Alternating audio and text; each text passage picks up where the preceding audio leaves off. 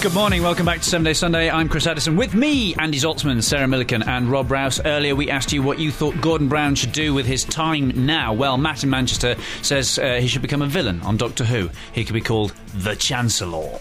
All right. Uh, Ed says maybe Gordon Brown could be Tony Blair's new butler. Well, that will be that'll make for comfortable breakfasts.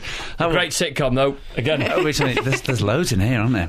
Uh, uh, Dom says Terry Jones's body double. Especially for business meetings when Cleves might prove a little tetchy. A few people have suggested this, actually. And uh, Thomas says Gordon Brown should set up his own glue company.